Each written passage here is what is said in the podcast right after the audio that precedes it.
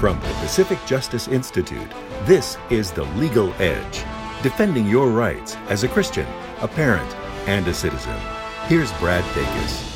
Today, more than ever, people of faith are at the center of attacks by the LGBTQ community. The Michigan attorney for Pacific Justice Institute, David Peters, is representing a woman fired from her nurse's aide position after she was overheard expressing her opinions about transgenderism to a fellow believer. Now, PJI is representing many others like her who have been terminated from their job for simply acting on their religious conscience.